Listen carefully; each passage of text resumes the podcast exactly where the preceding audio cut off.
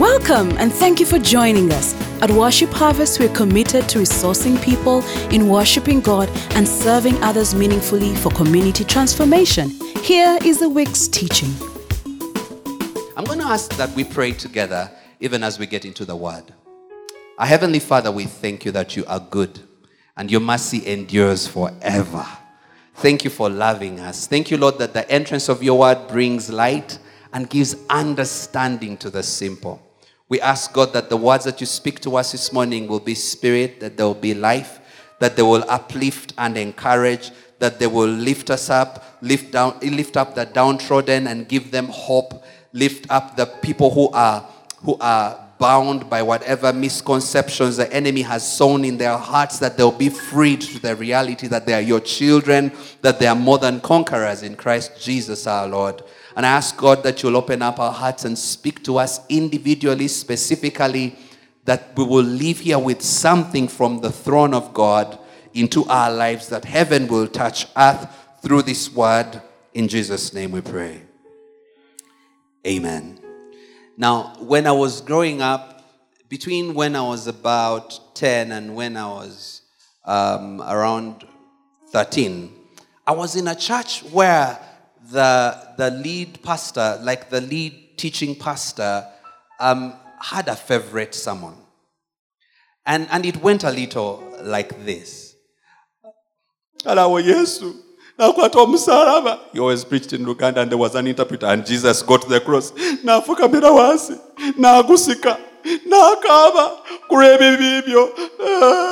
So it was always about the passion of the Christ. Every single Sunday, and I'm not kidding you. And and so, as young kids would go closer and check out the guy's eyes, guess what? No tears at all. So we got a bit frustrated about that at one point, and we told our mom when we were praying, we said, Mommy, we have something to pray about. And we said, Jesus, could you stop letting the pastor cry crocodile tears preaching the same sermon? And um, today, um, lucky for you, that's not the sermon we're going to preach. But but um, we're going to be sharing from Isaiah fifty-four. But Isaiah fifty-three is actually a lot about that f- pastor's favorite portion. It talks about Jesus and how he suffered um, for our sin. He was he was his body was broken. He was bruised. He he was unseemly. No one desired him. He was a man stricken with sorrow. All right, and he did all that so that we will have freedom, liberty, righteousness, so that we will plug into this new covenant of grace that we're going to be talking about this morning. But Isaiah fifty-three then gets into a zone where Jesus comes to us as a beloved. And I just want to read the beginning of Isaiah fifty-four, um, just to from, from the Message version. I liked how it was it was written. It says, Sing, O barren one, who has never had a baby. Fill the air with song, you who've never experienced childbirth. You're ending up with far more children than all those bearing, all those childbearing women. God says so. Clear lots of ground for your tents. Make your tents large, spread out, think big, use plenty of rope. Drive the tent pegs deep. You are going to need lots of elbow room for your growing family. You are going to take over whole nations. You are going to resettle abandoned cities. Do not be afraid. You are not going to be embarrassed. Don't hold back. You're not going to come up short.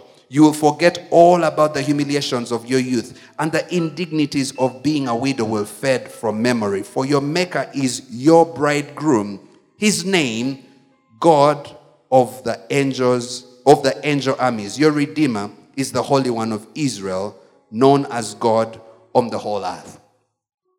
So, Isaiah fifty-four, I want you to imagine a scenario. Um, uh, there's a couple that's just newly wed, and um, they had a disagreement, okay? So, you, you know that time when people disagreed, I, I love tea, so I imagine, you know, the couple has disagreed, and then he's, you know, pulling his mouth, and then she says, do you want some tea? Of course he wants some tea. He says, yes, I want. Put it there, you know, and then you go and he, he puts it and he drinks it, and then they get into the bed, and and and uh, he's facing the wall, she's also facing the wall, and you know, they're both pulling their mouths, and then The guy says, what are we doing? So he turns around and he starts saying these nice, powerful, beautiful words to the woman. And she's like, are you sure? Choka you. Then she turns and then he starts talking. And, eh, eh, really? And all that. So that's actually the context of the portion of scripture. I think that teri muntu akwananga katonda. There is no one who kwanas better than Jesus. I don't know how to translate that in English.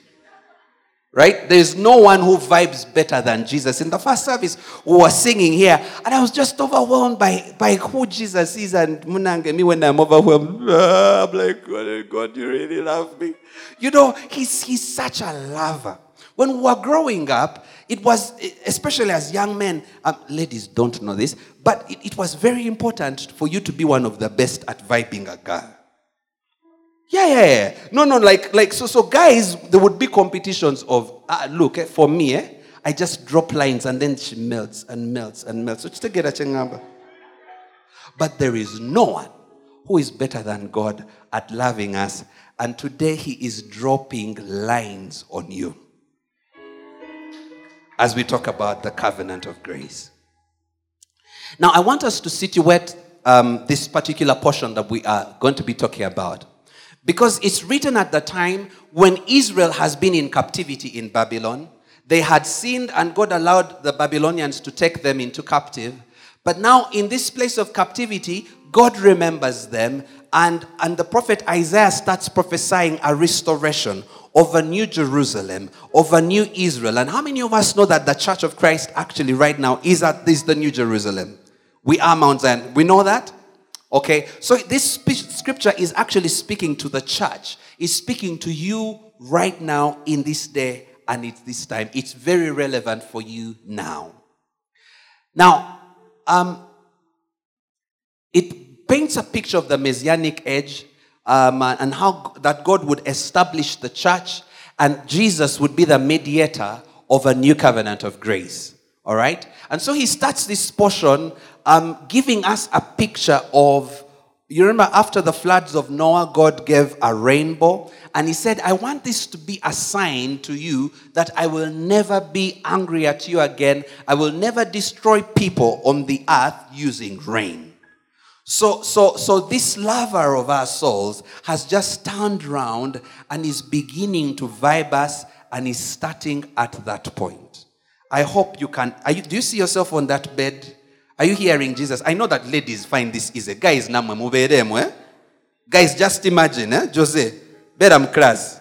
Okay, good. So let's do that. Let's read this together. Isaiah fifty-four from nine going down. It says, for this is like the waters of Noah to me.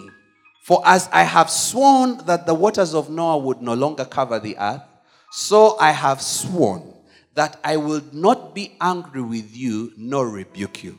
For the mountains shall depart and the hills be removed, but my kindness shall not depart from you, nor shall my covenant of peace be removed, says the Lord, who has mercy on you. O you afflicted one, tossed with tempest and not comforted, behold, I will lay your stones with colorful gems and your foundations with sapphires, and I will make your pinnacles of rubies and your gates of crystal, and all your walls of precious stones. And all your children shall be taught by the Lord, and great shall be the peace of your children. In righteousness you shall be established. You shall be far from oppression, for you shall not fear, and from terror, for it shall not come near you. Indeed, they shall surely assemble, but not by me. Whoever assembles against you, you shall, shall fall for your sake. Behold, I have created the blacksmith that blows the coals in the fire, who brings forth an instrument of his work. That's a weapon. And I have created the spoiler to destroy. No weapon formed against you shall prosper. And every tongue which rises against you in judgment, you shall condemn. This is the heritage of the servants of the Lord, and their righteousness is from me. says the Lord. So, this lover of our souls, Jesus, starts to lay down, you know, like his love letter, his vibing lines, he starts to break them down in this covenant.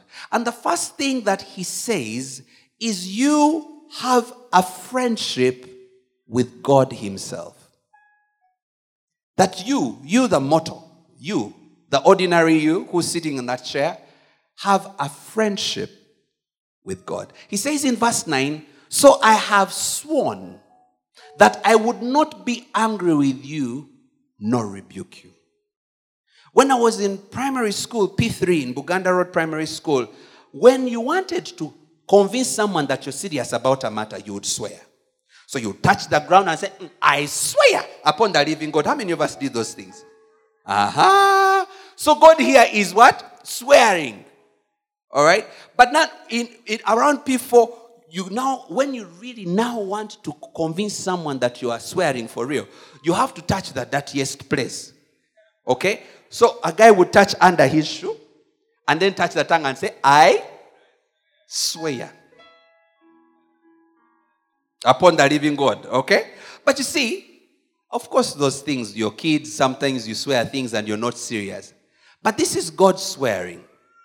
Now because the, there's a part where Bi- the Bible says that because God could not swear but by any other, he swore by himself. So here is God swearing. He's saying, so I have sworn that I would not be angry with you nor rebuke you. Can you imagine that? God swore that he would not be angry with you. He would not be angry with you. He's not going to use punishments anymore to an enmity, to, to compel you, to motivate you. He has sworn that his motivation of you is going to be love. So instead of being that lover who is standing against the wall and pulling his mouth so that he takes you on a guilt trip, he has sworn that I'm going to face you, I'm going to vibe you. I'm just going to convince you. Just, there is no anger, no beef. There's this song that I, I got one time. We were in um, something we used to call Blood Week at the old hub in the basement in Kololo. Uh, a song that says, Tachaniga, Tachaniga. Tachaniga, Tachaniga, Tasibabu sungu jendi, Tachaniga, Tachaniga, Tachaniga, Tasibabu sungu joli. God has no beef with you. Ate he has sworn. He did not swear like we used to in Buganda Road. He swore by himself. And he cannot break what he swore. So there is someone here, you have done stuff and you feel like God is mad at you.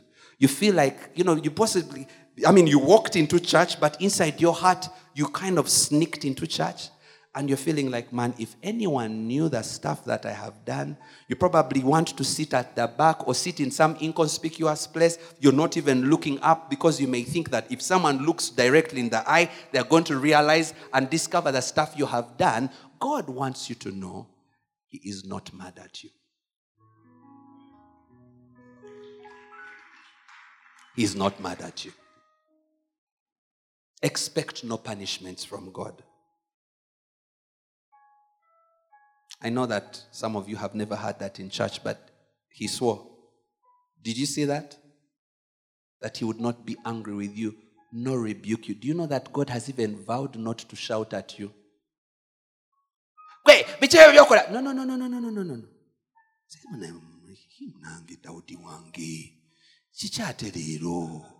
You know the way he talks to you.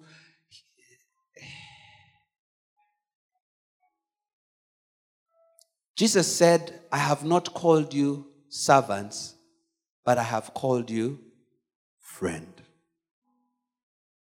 There are many portions in the Bible where God has repeated this thing about him and you in the covenant. He is friends with you. You know that song? I am a friend of God. I am a friend of God. I am a friend of God. He calls me friend. Everybody sing with me. Oh,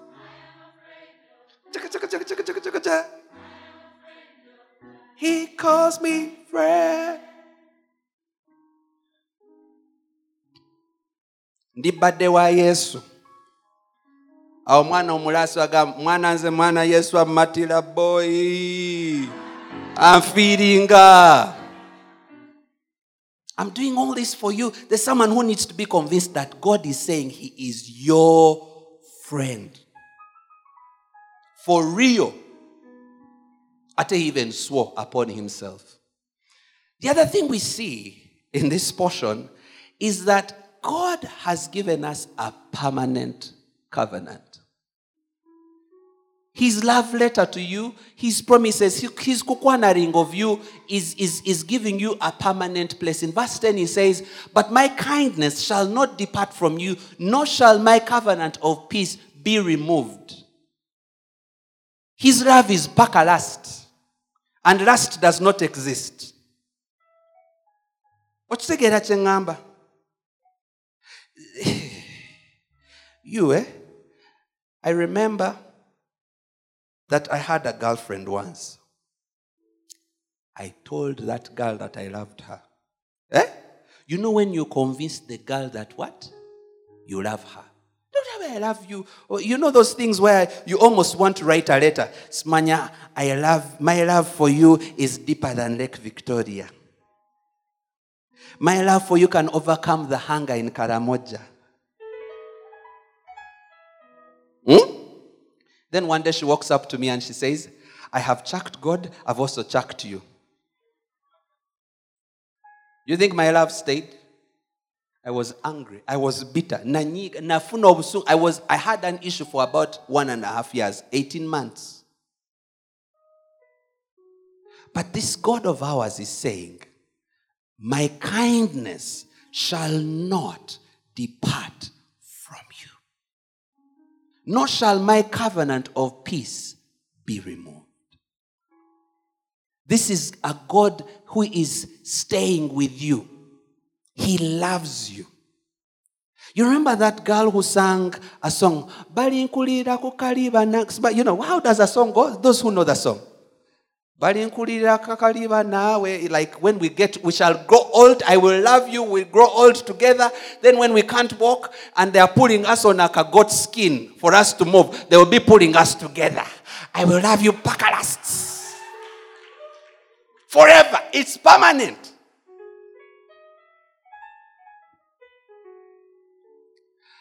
Ezekiel thirty-seven twenty-six, I'd like us to read this together. It says, moreover, I have, moreover, I, I will make a covenant of peace with them.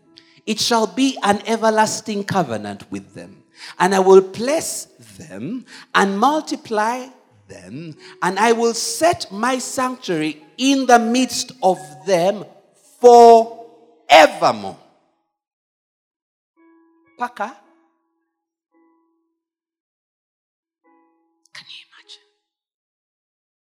Do you know that there is nothing you can do that is going to make God change his mind? Did you know that when God sees you, he sees Jesus? And so it's, it's, not, it's not important anymore. You, you know, remember those times when we used to pray? The sin of omission and commission. For what I have done and what I have failed to do. Do you know that God is past that? And I know that that may offend a few people, but let me just, let's just have a conversation.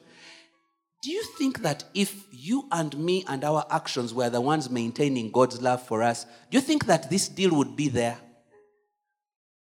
Because I mean, I, for as long as I remember, just between when I woke up and now, I think I have thought a number of things that, you know, you know when you think a thing and you're like, Chris, Chris, hey, Chris. So imagine if the covenant was dependent on Chris. Muba kulos. I'm not going to talk about you. But you see what I mean? But he swore by himself and he's saying that this is an everlasting covenant he has with you. And he has set his sanctuary in your midst forever. Did you know that you are the temple of the Holy Spirit? That God has even gone beyond just writing his law on your heart. But he has now decided that he's going to live in you. Ephesians one thirteen to fourteen says that from the day you received Christ, you were sealed with the Holy Spirit of promise, who is the guarantee of your inheritance or the guarantee of your salvation? Did you know that you cannot get out of this deal? God has put the bar of getting into Christ so low that if you can walk, you can get in. If you just say yes to Jesus, you're in. Okay? And then he has put the bar so high for getting out. It's near impossible. Man, I see some O Bs here. In Buddha, we used to sing a song, "Create in me a clean heart, oh God. Um, and renew a right spirit with me. Uh, Cast me not away from your presence, O Lord. Take not your Holy Spirit from me." And then the ad-lib would be, "Oh, cast." Have you done, did you guys do these things in choir? Yeah? "And renew a right spirit within me. Oh, Jesus." Guess what? That is an illegal song in the New Covenant.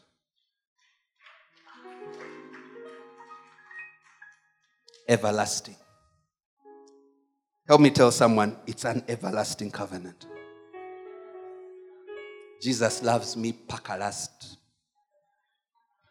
If you don't have a, a translation for that last word, ask your neighbor. Get, get, get. Now, now, now, now, now, now. There are people who've been wondering why your relationship with money is inversely related with your desires. The more you want it, is the more it disappears from you. You have more month at the end of your money. Huh? Did you know that the covenant we have, the covenant of grace, is a covenant for wealth? In verse eleven and twelve, he, he's talking about a building. "I'll build their pinnacle, I'll make it of colorful gems." He talks about sapphires and rubies and crystal and precious stones. It's like how someone begins to build and he puts, um, you know, like that, uh, what do they call it? Muchangareo, that mix. Auntie me, the Masons, they don't call these names English things. He puts muchangareo and he puts a block and then he puts the mix in the between and then he puts and he puts. Guess what? He is putting you, but, you know, then he puts ruby, sapphire, whatever, and then another block and then he puts gold and one. Imagine that, that, that, that, that's cement mix is gold dust and super glue. And then he plasters with diamond. This whole red place is plastered with diamond, plastered with diamond. Can you imagine a building like that? Right? Rare, precious gems and jewels. But did you know that what God is really saying is that you and I are the precious gems he's talking about? He says, "I will build my church and the gates of hell shall not prevail against it." Paul talks about the fact that we are the body of Christ. So guess what? His church is made of you and of me, and he looks at you as a gem, he looks at you as sapphire, he looks at you as ruby. If I got some, if I got like a hundred grams of diamond and ruby and sapphire and all that, just a hundred grams of each as a stone, and I gave it to you, you'd be stinking rich. But God is saying that you are the one. You are his precious ones. You are valuable. You are a king and a priest unto our God. You are highly favored. He calls you the apple of his eye. There's a part where he was speaking of Israel and he said, "I will give nations for you. Men will die for you." If anyone knows Lynette, uh, my wife, who's been leading here in praise and worship, who's a principal of Harvest Academy, you will get to know that Lynette loves kids to a point that she will fight anyone if you cross a child. Uh, by the way, even if it's your child, she will attack you concerning your own child. It's that bad. Because for her, kids are precious. She's written a certain song that's, that, that says, uh, Pre- precious in his sight is every child, oh. Precious in his sight is every child, oh.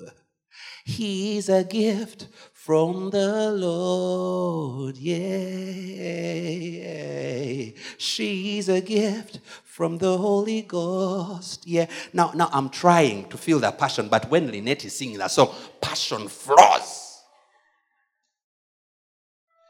Can I tell you something, ladies and gentlemen?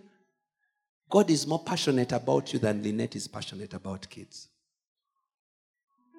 You are precious in His sight. You are valuable. You are wealth to Him. In Ephesians, he says that of His richness that He has in the saints. When God considers His wealth, He does not consider silver and gold. He considers you and I as His wealth. God decided that He's not going to do anything on earth without you. He says that whatever you bind on earth is bound in heaven. Whatever you loose on earth is loosed in heaven. Can you imagine that God has entrusted all the power He has, all the authority He has, all the resources in heaven into your mouth? As in if you open it and say, this thing is going to happen, God has committed, it's going to.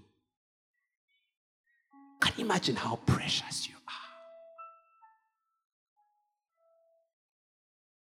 You are God's gem. Could you just say, I'm God's gem?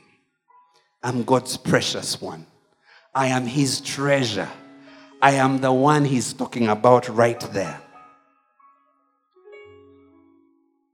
And then he says in, in Romans, He who spared not His only Son, but gave Him up for us, how shall He not together with Him freely give us all things? Now look, if you are precious in His sight, shall He withhold school fees? If you're precious in His sight, shall He withhold rent? If you're precious in His sight, shall He withhold transport or fuel in your car or a new shoe or a shirt or a trouser or food? Jesus said God does not allow a sparrow, akasenke, a sparrow to fall to the ground. He does not allow it. It doesn't fall to the ground unless He has permitted it. And He says, aren't you more precious than five sparrows? Why worry about what you shall eat or what you shall drink? Why worry about whether you're going to be rich or not? Listen, to, listen. This God cares about your wealth. Second Corinthians eight nine. What does it say? For you know the grace. Are we reading together? Let's read this together. It says, for you know the grace of our Lord Jesus Christ, that though He was rich, yet for whose sake? Your sake became what? Poor. That you by His poverty might what? Become rich. Jesus died the brokest that can ever be. Let me tell you what broke is. You want poverty? You have not yet touched poverty. Poverty is when you have just been nailed on the cross, stuck naked. By the way, this thing that the Catholics do uh, with Jesus with some underwear of a sukkah, there was no sukkah. That's why it was a, a bit difficult to look at Him on the cross. He's bleeding. Then you're like, hey, boss, abagai batorose. Like, yee-hee-hee. Yes. Now, your suit, your dress, your brand new thing. I mean, you know, like your, your, your cool dress, your cool suit. Eh? There are guys who have just crucified you for nothing, and they're auctioning it. They're playing Ludo. The first one to get their four pieces home is the one that is taking it. That is poverty. And yet Jesus, who is God Himself, went through that so that you, through His poverty, might be rich. So do you think Jesus is serious about your wealth? He is. If you're precious to Him, how will He not give you these other little, little things that are even substandard to your level? Mbumani. Ate you. Ate you. Please help me tell your neighbor. You are precious. Just tell them. Just tell, help me tell them. Preach with me. Mugambe.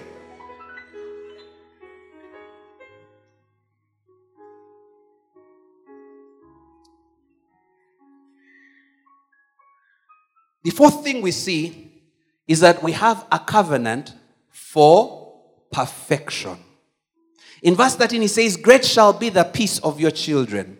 And the Hebrew word there is the word shalem, which means perfection, completeness, flawless, not def- not deficient in anything. It's, it's, it's one that says something that is perfectly fit for intended purpose. Now remember that Isaiah is talking about the barren one. You remember the woman I was talking about in the beginning? And, and, and it's basically a prophecy to the church of Christ right now. And he's saying your children, who are you here right now, will be fit for intended use. You will be perfectly fit for intended use. You are not in, in this country by mistake. You are not a Ugandan by mistake. So please stop trying to chuck your citizenship and try to become as many American or German or whatever it is. You are Ugandan for a purpose. You were born in the family you were born in for a purpose. You live in Uganda in twenty seventeen for a purpose. Look, I come from a crazy family. A, a family this crazy that, that, that my aunties are suing my mom and her brother. Siblings suing another. And now I find myself in a space where I'm speaking to this auntie to understand and speaking to my mom to understand that there will be some reconciliation. But even when you come from a family that crazy, you are fit perfectly for a purpose. Fit perfectly for a purpose. Shalem. You have a covenant for perfection. And did you know what else? Beyond that, God has perfected you. He has made you perfect. I want us to read this scripture in Hebrews. Hebrews ten fourteen. It says, for by one offering he has perfected forever those who are being sanctified. He's not only just perfected things concerning you, he has also perfected you. Tuli iko kamogo. You know how people speak at Kwanjulas? Gundi omwana tumukuwadde, our daughter, she has no kamogo. You check her skin, it is nyereketaring. So please do not slap her. Do you, you know what I mean? He has presented you as a perfect bride by the washing of his word. He's vibing you. But do you hear God vibing you today? Man, guy, husbands, this is for free. Find a way of telling your wife that she's perfect. My friend, your life is going to be good in many ways. You will tell me later. Covenant for victory. Covenant for victory. Verse fourteen says, in righteousness you shall be established, far from oppression. You shall not fear. Terror will not come near you. Your enemies shall fall. He says, no weapon. He says, he says, I, I made the blacksmith who makes weapons with coals of fire. I made the spoiler who destroys. That's the devil. Right? I created those enemies who are trying to bring you down. And I also created the devil. God is saying, I'm the one who created both those. Then he says, no weapon formed against you shall prosper. In other words, look, if, if I've made some budoles, some budols, and you're saying the, do- the dolls are chasing you, I'm saying, look, look, I made these budoles. Eh? I am telling you, these budoles will do nothing to you. Who do you believe? God or the budoles? You have a victory that is permanent. Is, is, is, is, how do I tell you? Your victory is assured, it's guaranteed. Romans eight thirty-seven, let's read this together. It says, no. Can you just say, no? To the person who is doubting, who is fretting, who thinks that they're going to overcome them, could you please tell them, no. In all these things we are more than conquerors through him who loved us. Now, someone told me that a conqueror is someone who works hard for a victory. A general like Museveni goes to the bush, Five years, he fights. He's hungry. He whiz, bullets whiz him, mustard seed. He survives. He jumps over a fence. What, what, what, what, what, what, what. And then some, suddenly, January twenty-sixth, nineteen eighty-six, he has won a victory. All this time, Janet is in Sweden eating burgers. What? And then she flies in at the swearing in. And then she's just the first lady waving. That's more than a conqueror. She's more than the conqueror. Right? So so, so Jesus, Isaiah fifty-three, huh? Like how my pastor, when I was young, he goes, he suffers under the cross, he bears the sin, he he becomes poor, he, his body is broken for your, for your health, what, what, what, what, what, all those things he bears. And then you, the bride, shows up because he says that we are the bride of Christ. So we show up and guess what we are doing? More than conquerors in Christ Jesus. You don't fight for it. Your, your husband, your groom Christ, God got it for you. You just enjoy it. You just be like Janet Museveni. You be here on Museveni. What? Every time he goes through, after you have abused him, guess what Janet is doing on the side? That's your job. More than a conqueror in Christ Jesus. You're just eating good things. Refer to sender. Jesus did it all for me.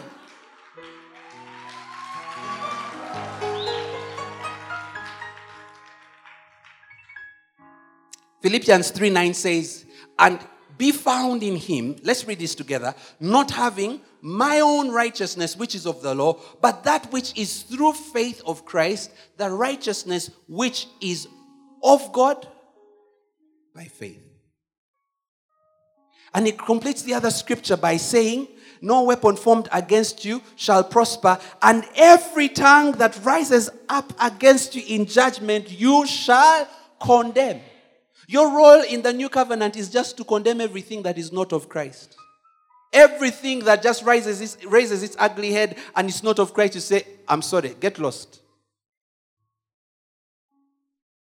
His word says that he made him who knew no sin to become sin for us, that we may become the righteousness of God. So since when did you become a sinner when you're in Christ Jesus? You condemn that. And, and, and can I, can I just say something? It could be for real that you actually slept with that woman who is not your wife. For real.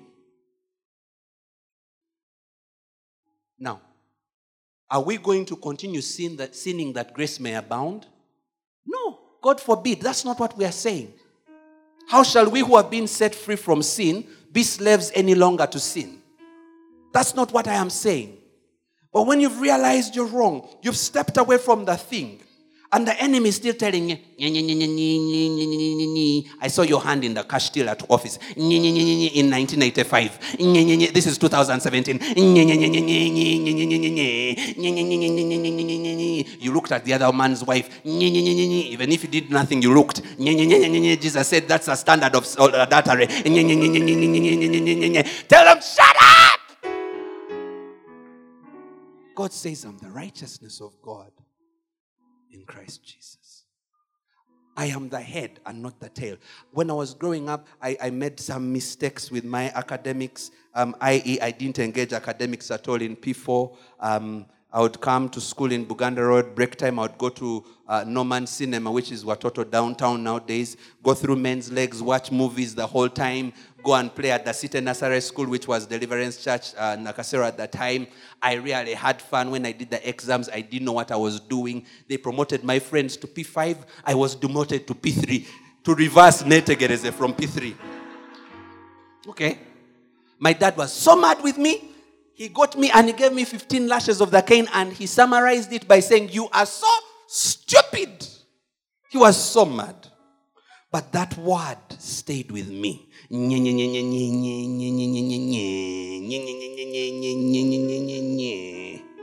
worked hard to prove I'm not stupid.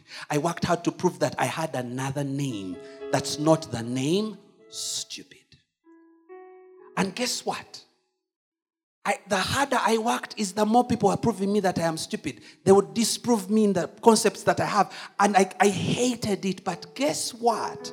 I then discovered that Jesus says we'll be the head, not the tail. He said that, that Jesus, the Bible says that, we be, that Jesus became wisdom for us. And then, and then I got to discover that I have the mind of Christ. Eh? Like a voice died. Because what I was using was what the Word of God is saying concerning me. Now, there's so many of us who have got different names. You've been called adulterer. You've been called fornicator. You've been called thief. You've been called liar. You've been called ugly. You've been called too dark. Some have been called too short. Others too fat. Others too thin. Some of you, you know, you've never seen this part of your elbow. I, I've seen it since I was a kid. I've been skinny the whole time. You know, they've called you things.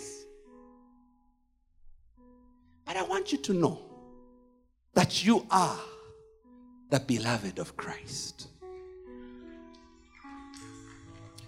And the last time I checked, when a husband, a man marries a woman, she takes on the name of the husband.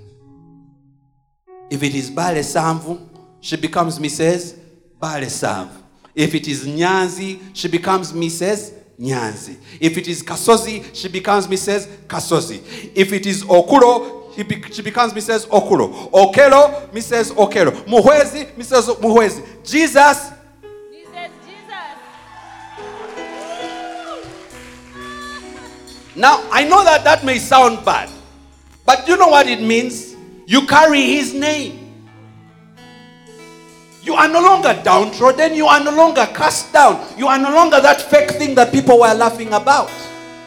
You are the righteousness of God in Christ Jesus. You are like the Son of God.